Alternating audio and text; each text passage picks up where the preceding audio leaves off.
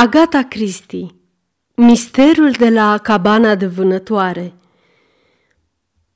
La urma urmelor, a murmurat Poirot, este posibil să nu mor nici de data asta. Venind de la un pacient doborât de gripă, am luat observația drept o dovadă de optimism binefăcător. Eu însumi suferisem de curând denumita afecțiune. Într-un final se molipsise și Poirot.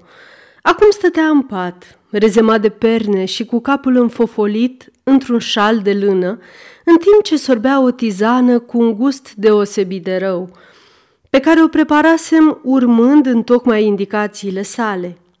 Privirea îi se odihnea cu încântare asupra unui șir de recipiente medicale, așezate cu acuratețe, după mărime, pe polița șemineului. Da, a continuat micuțul meu prieten, trebuie să-mi revin eu însumi, marele Hercul Poirot, spaima răufăcătorilor. Imaginează-ți, mon ami, că a apărut un articol scurt despre mine în Society Gossip. Serios? Iată, criminali, bucurați-vă, Hercul Poirot, și credeți-mă, fetelor, e un adevărat Hercul, adorabilul nostru detectiv nu vă poate prinde. Și știți de ce? Pentru că însuși Poirot a prins o răceală. Am râs. Bravo ție, Poirot! Ai devenit persoană publică și, din fericire, n-ai pierdut nimic interesant de când zaci la pat. Adevărat, puținele cazuri pe care am fost nevoit să le refuz nu m-au umplut de regret. Proprietăreasa noastră și-a băgat capul pe ușă. Este un gentleman jos. Spune că vrea să-l vadă pe Monsieur Poirot sau pe dumneata, domnule capitan, pentru că am văzut că era foarte grăbit. Și cu toate astea, gentleman întru totul, v-am adus cartea lui de vizită. Mi-a mânat o bucățică de carton. Domnul Roger Havering, am citit. Poirot a făcut semn cu capul înspre bibliotecă, iar eu am tras ascultător afară who's who. Poirot mi l-a luat din mână și a cercetat paginile atent și cu rapiditate.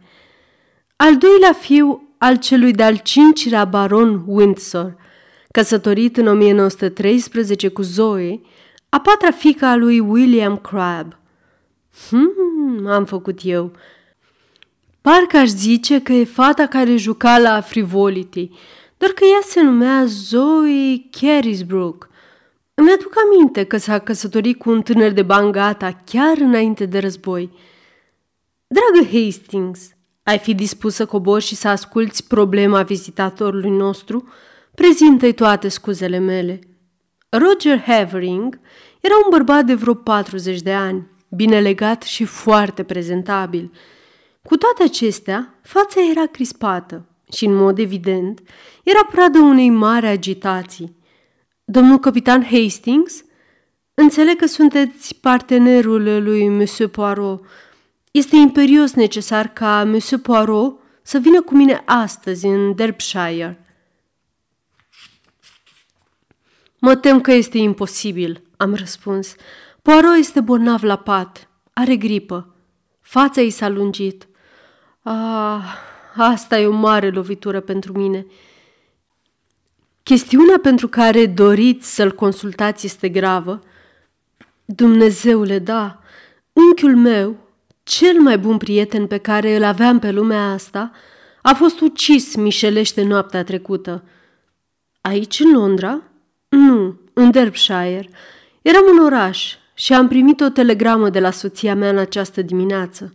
Imediat am hotărât să vin și să-l rog pe Monsieur Poirot să preia cazul. Scuzați-mă o clipă, am spus, căci tocmai îmi venise o idee neașteptată. M-am năpustit în sus pe scări și în câteva cuvinte l-am pus pe Poirot la curent cu situația. El mi-a luat vorba din gură. Înțeleg. Vrei să te duci dumneata? Păi, de ce nu? Ar trebui să-mi cunoști metodele până acum. Tot ce te rog este să-mi relatezi în fiecare zi evoluția investigației și, implicit, să urmez orice instrucțiune ți-aș telegrafia. Am acceptat cu plăcere. 2. O oră mai târziu, stăteam în fața domnului Havering, într-un vagon de clasa 1 al companiei Midland Railway, depărtându-ne cu repeziciune de Londra. În primul rând, domnule capitan Hastings, trebuie să înțelegeți că această cabană de vânătoare spre care ne îndreptăm și care este și locul unde a avut loc tragedia, nu este decât o construcție lipsită de importanță, în zona deluroasă din Derbyshire. Adevăratul nostru cămin se află lângă New Market, iar în sezon închiriem de obicei un apartament în oraș. Cabana de vânătoare este îngrijită de o menajeră, care ne asigură tot ce avem nevoie atunci când ne destindem ocazional acolo, la un sfârșit de săptămână. Bineînțeles, în timpul sezonului de vânătoare, aducem cu noi și câțiva servitori de la New Market. Cu 3 ani în urmă, unchiul meu, domnul Harrington Pace, după cum probabil știți, mama mea face parte din familia Pace din New York, s-a mutat cu noi. Niciodată nu s-a înțeles prea bine cu tatăl și cu fratele meu mai mare și bănuiesc că, în mod paradoxal, faptul că aceștia mă considerau întrucâtva un fiu risipitor a sporit afecțiunea unchiului Harrington pentru mine. Firește, eu sunt sărac, iar unchiul meu, bogat. Cu alte cuvinte, el plătea distracția. Dar, deși exigent în multe privințe, nu era greu să te înțelegi cu el, așa că toți 3 conviețuiam cât se poate de armonios. Acum 2 zile unchiul meu, obosit puțin din cauza unor petreceri recente din orașul nostru, a venit cu ideea să mergem la Derbyshire pentru o zi sau 2. Soția mea i-a telegrafiat doamnei Middleton, menajera, și am plecat chiar în aceeași după-amiază. Ieri seară am fost forțat să revin în oraș, dar soția și unchiul au rămas acolo. Apoi, azi dimineața am primit această telegramă. A încheiat el în timp ce îmi întindea o foaie de hârtie. Vino imediat. Stop. Unchiul Harrington ucis noaptea trecută. Stop. Adu detectiv bun dacă poți, dar vino repede. Zoe. Prin urmare, nu cunoașteți niciun detaliu? Nu, dar cred că va fi ceva în ziarele de seară.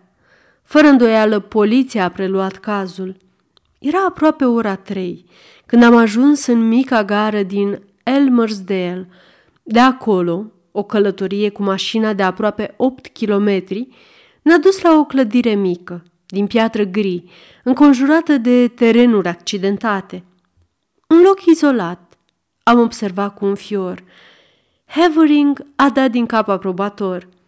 Voi încerca să scap de el. N-aș mai putea locui aici. Am descuiat poarta și în timp ce mergeam pe cărarea îngustă către ușa de stejar, un chip familiar a ieșit din casă și a venit în întâmpinarea noastră. Japp! Am exclamat eu. Inspectorul de la Scotland Yard mi-a zâmbit prietenește înainte să se adreseze companionului meu. Domnul Havering, nu? Am fost trimis de la Londra să iau în primire acest caz și aș vrea să schimb o vorbă cu dumneata, dacă se poate. Soția mea... Am discutat deja cu distinsa dumitale doamnă și la fel cu menajera. Nu te-aș reține, dar sunt nerăbdător să mă întorc în sat de vreme ce am văzut aici tot ce era de văzut. Deocamdată nu știu nimic cu privire la... Exact, a zis Japp liniștitor, dar există câteva aspecte pe care vreau și sper să le putem lămuri împreună. Domnul capitan Hastings aici de față mă cunoaște și va merge în casă să anunțe venirea dumitale. Apropo, domnule capitan Hastings, ce s-a întâmplat cu omulețul? A căzut la pat cu gripă. Serios? Îmi pare rău să aud asta. E cazul clasic al șaretei fără cal, având în vedere că te afli aici fără el, nu? Și cu această glumă inoportună răsunându-mi în urechi, am pornit spre casă. Am apăsat butonul soneriei pentru că Japp închisese ușa în urma lui. După câteva clipe, ușa a fost deschisă de o femeie de vârstă mijlocie, îmbrăcată în negru. Domnul Havering va sosi într-o clipă. Am continuat eu. A fost reținut de inspector. Eu am venit cu domnul Havering de la Londra să cercetez cazul. Mi-ați putea spune pe scurt ce s-a întâmplat noaptea trecută? Intrați, domnule, a zis ea. A închis ușa în urma mea și am rămas amândoi pe holul slab luminat. Era după cină, seara trecută, când a venit omul acela. A cerut să-l vadă pe domnul Pace. Observând că vorbea cu accent, m-am gândit că era un gentleman american, prieten al domnului Pace, și l-am condus în camera în care se țin armele de vânătoare, iar eu am mers să-l anunț pe domnul Pace. Individul nu s-a recomandat, ceea ce firește e un pic cam ciudat acum când mă gândesc la acest amănunt. I-am comunicat domnului Pace și, deși mi s-a părut nedumerit, i-a spus stăpânei: "Scuză-mă, Zoe, cât timp merg să văd ce vrea tipul ăsta?" A plecat spre camera de arme și eu m-am întors la bucătărie, dar după un timp am auzit voci puternice, ca și cum s-ar fi certat. Și atunci am ieșit pe hol. Stăpâna a ieșit la rândul ei și chiar atunci s-a auzit o împușcătură, după care a urmat o tăcere îngrozitoare. Amândouă am alergat spre ușa camerei de arme, dar era încuiată și a trebuit să facem un ocol până la fereastră. Fereastra era deschisă, iar înăuntru se afla doar domnul Pace, care era împușcat și sângera. Ce s-a întâmplat cu bărbatul? Cred că a sărit pe fereastră înainte să ajungem noi. Și pe urmă, doamna Havering m-a trimis să aduc poliția. Am mers 8 kilometri. Un polițist a venit cu mine și a rămas aici toată noaptea, iar în această dimineață a venit domnul inspector de la Londra. Cum era bărbatul care a cerut să-l vadă pe domnul Pace? Menajera a reflectat. Avea o barbă neagră, domnule, și era cam de vârstă mijlocie, îmbrăcat cu un pardesiu ușor. Dincolo de faptul că vorbea ca un american, n-am observat prea multe la el. Înțeleg. Aș putea să o văd acum pe doamna Havering? Este la etaj, domnule, să-i comunic? Dacă sunteți amabilă, spuneți-i că domnul Havering este afară cu inspectorul Japp și că domnul care a venit cu el de la Londra este nerăbdător să discute cu ea cât mai repede posibil. Am înțeles, domnule. Eram teribil de nerăbdător să aflu tot ceea ce se întâmplase. Japp avea un avans de 2-3 ore în fața mea, iar dorința lui de a se întoarce în oraș mă făcea să-l urmăresc îndeaproape, plin de zel. Doamna Havering nu s-a lăsat așteptată mult. În câteva minute am auzit niște pași ușori care coborau treptele și, când mi-am ridicat privirea, am văzut o tânără foarte frumoasă venind spre mine. Purta o jachetă tricotată roșie, ca focul, care contrasta cu înfățișarea ei grațioasă de copil. Părul negru era acoperit de o pălărioară de piele, tot de culoarea focului.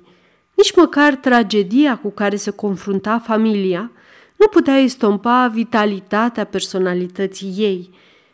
M-am prezentat și ea a dat din cap repede, în semn de înțelegere. Bineînțeles că am auzit vorbindu-se despre dumneavoastră și Monsieur Poirot. Ați făcut lucruri extraordinare împreună, nu? Soțul meu a fost inspirat să vă contacteze atât de repede. Puneți-mi orice întrebări doriți. Este calea cea mai simplă, nu-i așa?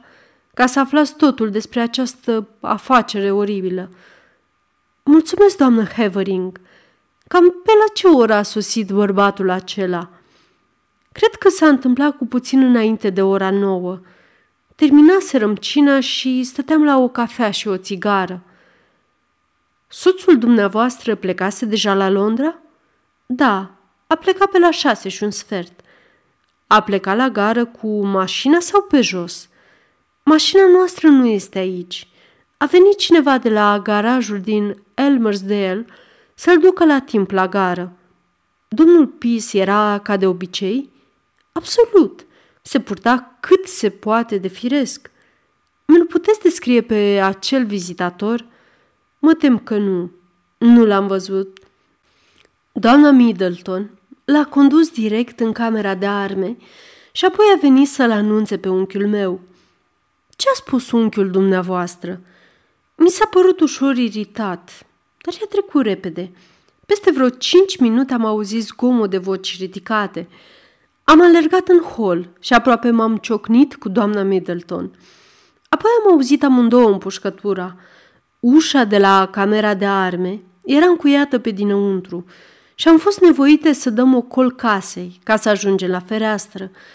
Bineînțeles că această deplasare ne-a luat ceva timp, iar criminalul a reușit să se facă nevăzut. Bietul meu unchi. Vocea a început să-i tremure. A fost împușcat în cap. Mi-am dat imediat seama că era mort. Am trimis-o pe doamna Middleton la poliție și am fost foarte atentă să nu ating nimic din cameră. Am lăsat totul așa cum am găsit. Am dat din cap aprobator. Acum, cu privire la armă, ei bine, pot face o presupunere, domnule capitan Hastings. 2 revolvere ale soțului meu erau fixate pe perete.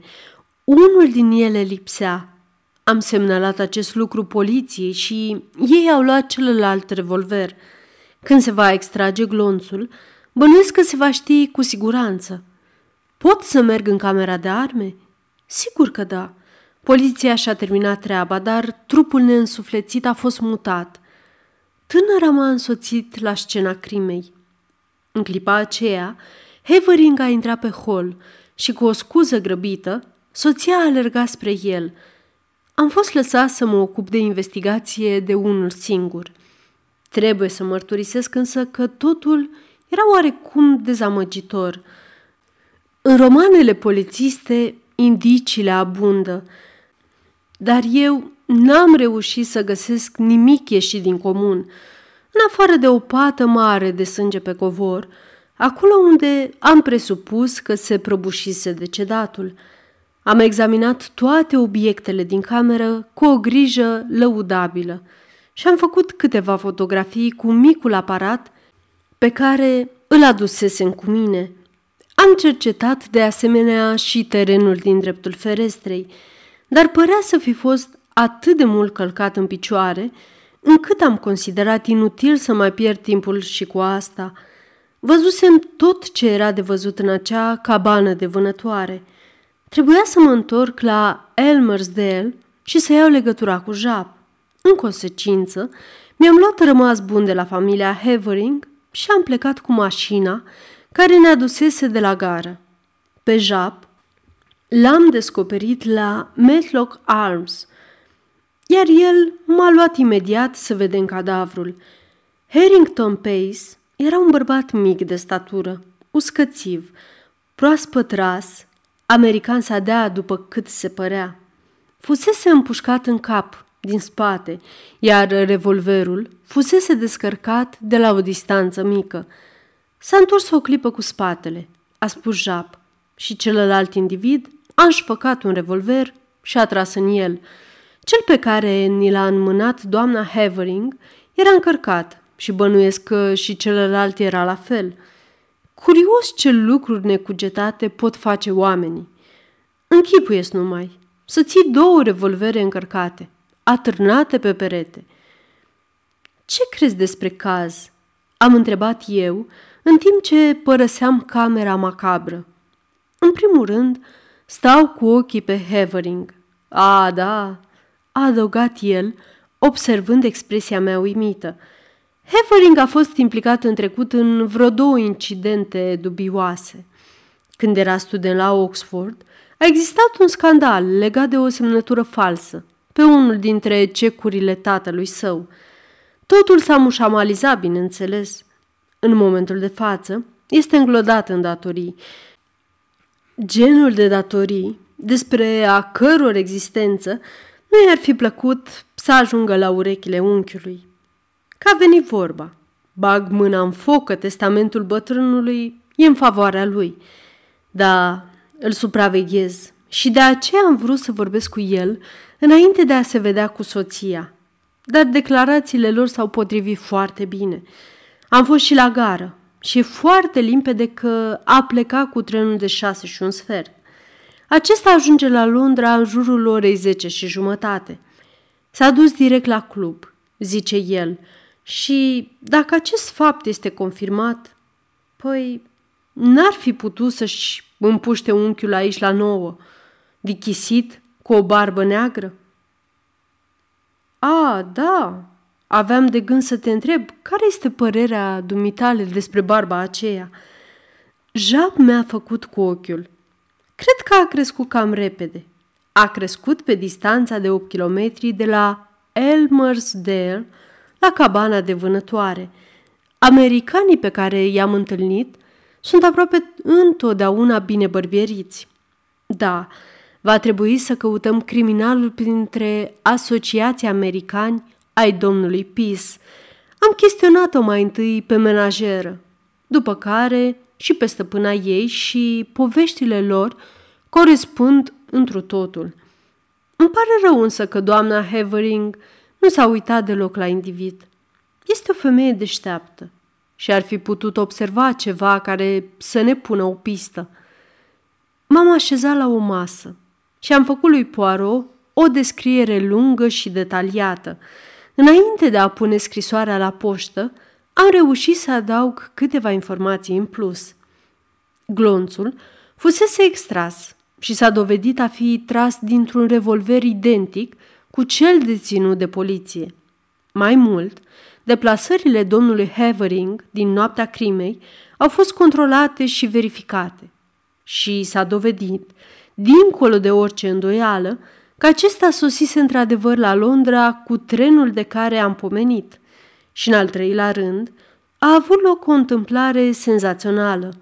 Chiar în acea dimineață, un domn care locuia la Ealing a observat, în timp ce traversa Heaven Green, ca să ajungă la gară, un pachet ambalat în hârtie maro, băgat între grilaje.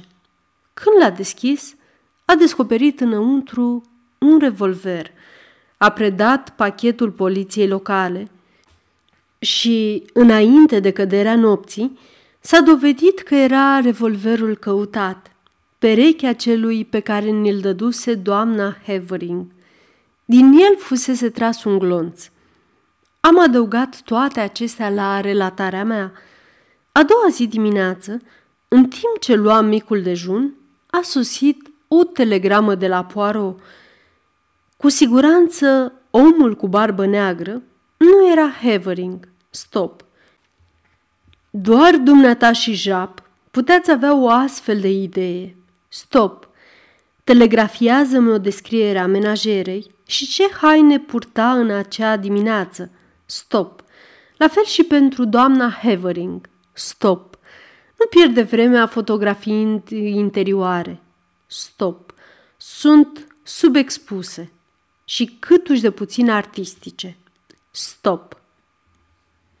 Aceasta este o înregistrare Cărțiaudio.eu. Pentru mai multe informații sau dacă dorești să te oferi voluntar, vizitează www.cărțiaudio.eu. Toate înregistrările Cărțiaudio.eu sunt din domeniu public. Stilul lui Poirot era glumeț în mod superflu. L-am bănuit imediat că era puțin gelos pe situația mea de martor ocular, care dispune de informații la cald.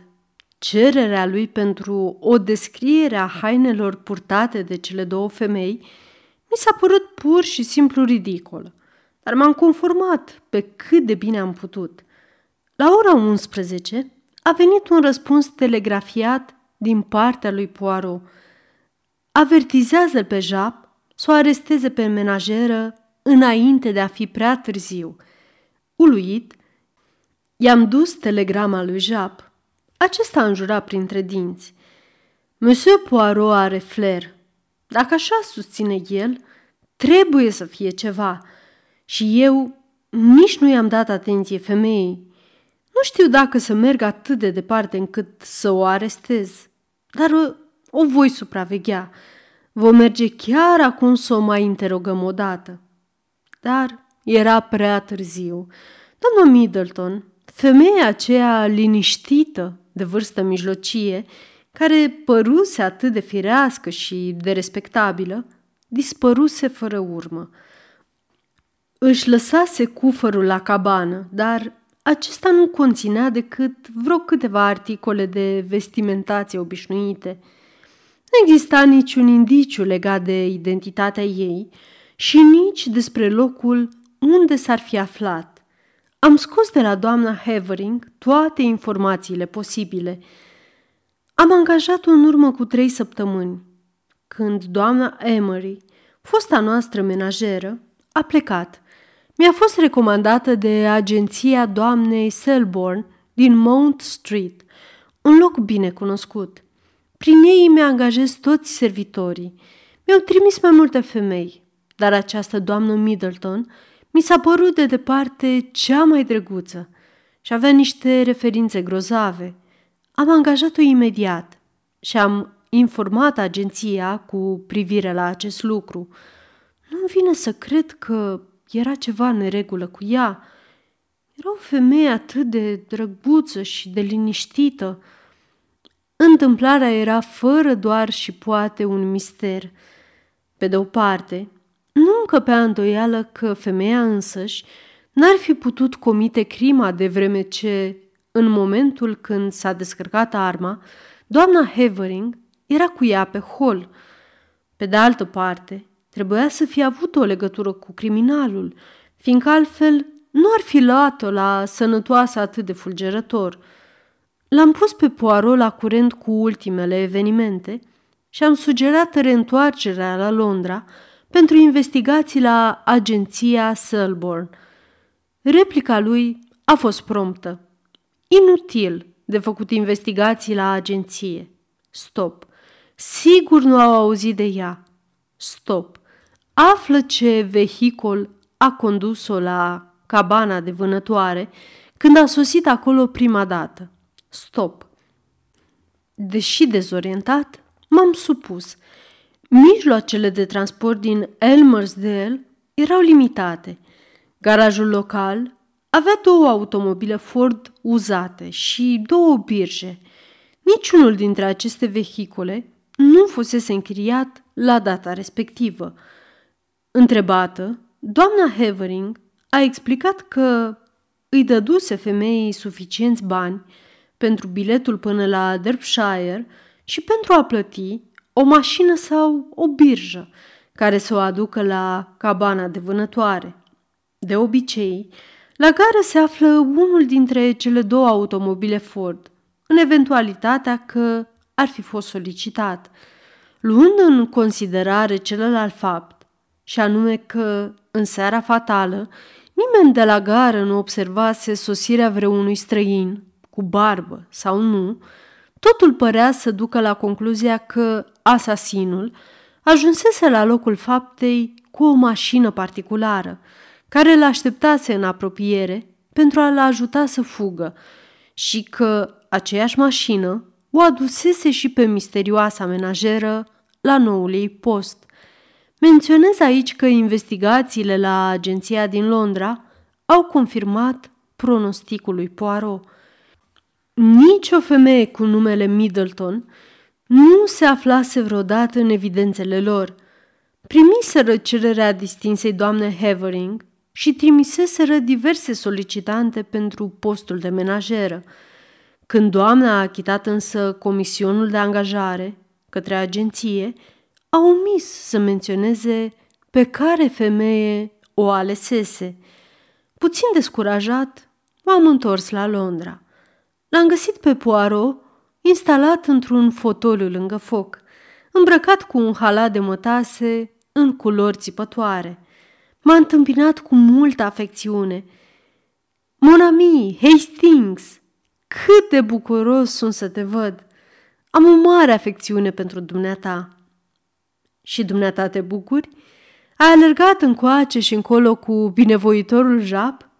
Ai interogat și investigat după pofta inimii?" "Poirot!" am strigat eu. Întâmplarea este un mister de nepătruns. Nu va fi niciodată rezolvată. Recunosc că, de data aceasta, e puțin probabil să ne acoperim de glorie.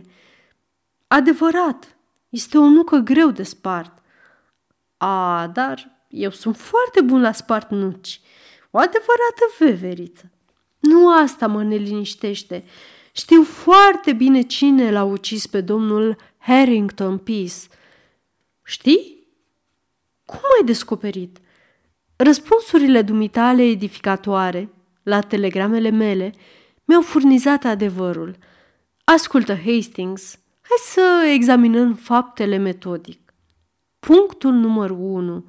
Domnul Harrington Pace este un bărbat cu o avere considerabilă, care la moartea sa îi va reveni fără îndoială nepotului. Punctul numărul 2. Se știe că nepotul trage serios mânța de coadă. Punctul numărul 3. Nepotul este cunoscut drept, să zicem, un tip cu un caracter moral oarecum îndoielnic. Dar s-a dovedit că Roger Havering a călătorit direct la Londra. Precizam, întrucât domnul Havering a părăsit Elmersdale la 6:15 și de vreme ce domnul Pace n-a fost omorât înainte ca el să plece, căci doctorul ar fi identificat imediat momentul crimei ca fiind greșit atunci când a examinat cadavrul, concluzionăm în mod firesc că domnul Havering nu și-a împușcat unchiul. Dar mai există o doamnă Havering, Hastings. Imposibil! Menajera era împreună cu ea când s-a tras glonțul. A, da, menajera, dar a dispărut. Va fi găsită. Nu cred. E ceva deosebit de înșelător relativ la această menajeră. Nu crezi, Hastings? Mi-a sărit în ochi imediat. Cred că și-a jucat rolul și apoi a ieșit din scenă, la momentul potrivit. Și care a fost rolul ei? Presupun că acela de a pune anchetatorii pe o pistă falsă, cu privire la complicele ei, bărbatul cu barbă neagră, nu? A, nu, nu acesta a fost rolul ei. Rolul ei a fost cel pe care l-ai menționat prima dată. Să-i asigure un alibi doamnei Havering în clipa când s-a descărcat arma. Și nimeni nu o va găsi vreodată, mon ami, pentru că ea nici nu există. Nu există o asemenea persoană, cum ar zice marele Shakespeare. Cred că era Dickens, am murmurat eu, incapabil să-mi stăpânesc un zâmbet. Dar ce vrei să spui, Poirot? Vreau să spun că Zoe Havering a fost o actriță înainte de căsătorie, că dumneata și Japp ați văzut-o pe menajeră doar pe holul întunecat, o femeie de vârstă mijlocie, cu trăsături neclare, îmbrăcată în negru și cu voce stinsă. Și, în sfârșit, că nici dumneata, nici Japp și nici poliția locală, adusă de menajeră, nu le-ați văzut niciodată pe doamna Middleton și pe stăpâna ei în același timp. A fost o bagatelă pentru o femeie atât de abilă și de îndrăzneață. Sub pretextul că își cheamă stăpâna, fuge la etaj, își pune grabă o jachetă colorată și o pălărie cu bucle negre atașate, pe care și-o îndeasă peste pieptănătura monotonă. Din câteva mișcări îndemânatice, machiajul este înlăturat. Puțin ruj și gata. Strălucitoarea Zoe Havering își face apariția, cu vocea ei răsunătoare și limpede. Nimeni nu-și îndreaptă atenția în mod special spre menajeră. În plus, de ce ar face-o? Nimic nu o leagă de crimă. Are un alibi la fel de puternic ca și stăpâna ei. Dar revolverul de la Erling, doamna Havering, nu l-ar fi putut duce acolo. Nu. Asta era treaba lui Roger Havering, dar au făcut o greșeală și m-au pus pe calea cea bună. Un om care a comis o crimă, cu un revolver pe care l-a găsit la fața locului, l-ar arunca imediat. Nu l-ar duce cu el la Londra. Motivul era foarte clar. Criminalii voiau să distragă atenția poliției de la cabana de vânătoare și împrejurimile acesteia. Bineînțeles că revolverul găsit la Erling nu era cel cu care a fost împușcat domnul Pease. Roger Havering a tras un glonț cu el, după care l-a luat la Londra. A mers la club să-și stabilească alibiul, apoi a dat o fugă cu trenul la Erling, o călătorie de nici 20 de minute. A plasat pachetul acolo, unde a și fost găsit, și s-a întors în oraș. Creatura aceea încântătoare, soția lui, l-a împușcat discret pe domnul Pease după cină. Îți amintești că a fost împușcat din spate? Un alt aspect semnificativ ar fi acela că a reîncărcat revolverul și l-a pus înapoi la locul lui. Abia după aceea a început să joace micuța comedie. Este incredibil. Am băiguit eu fascinat. Și totuși este adevărat. Bien sûr, prietene, dar să deferi justiției onorabilă pereche, asta e o altă problemă. I-a scris lui Japp, care m-a asigurat că va face tot ce se poate. Dar tare mă tem, Hastings, că vom fi nevoiți să-i lăsăm în voia soartei sau a lui bon Dieu, cum preferi. Am văzut pe cel rău în toată puterea lui. Se întindea ca un copac verde, am declamat eu. Dar totul are un preț, Hastings, și, croyez-moi, prețul e mare. Prezicerile lui Poirot s-au confirmat. Deși convins de adevărul teoriei prietenului meu, Japp nu a reușit să pună la oaltă probele necesare unei condamnări. Averea uriașă a domnului Pease a trecut în mâinile ucigașilor săi. Cu toate acestea, Nemesis i-a ajuns din urmă și când am citit în ziar că domnul și doamna Havering s-au numărat printre cei morți într-un accident aviatic pe ruta Londra-Paris, am știut că s-a făcut dreptate. Sfârșit!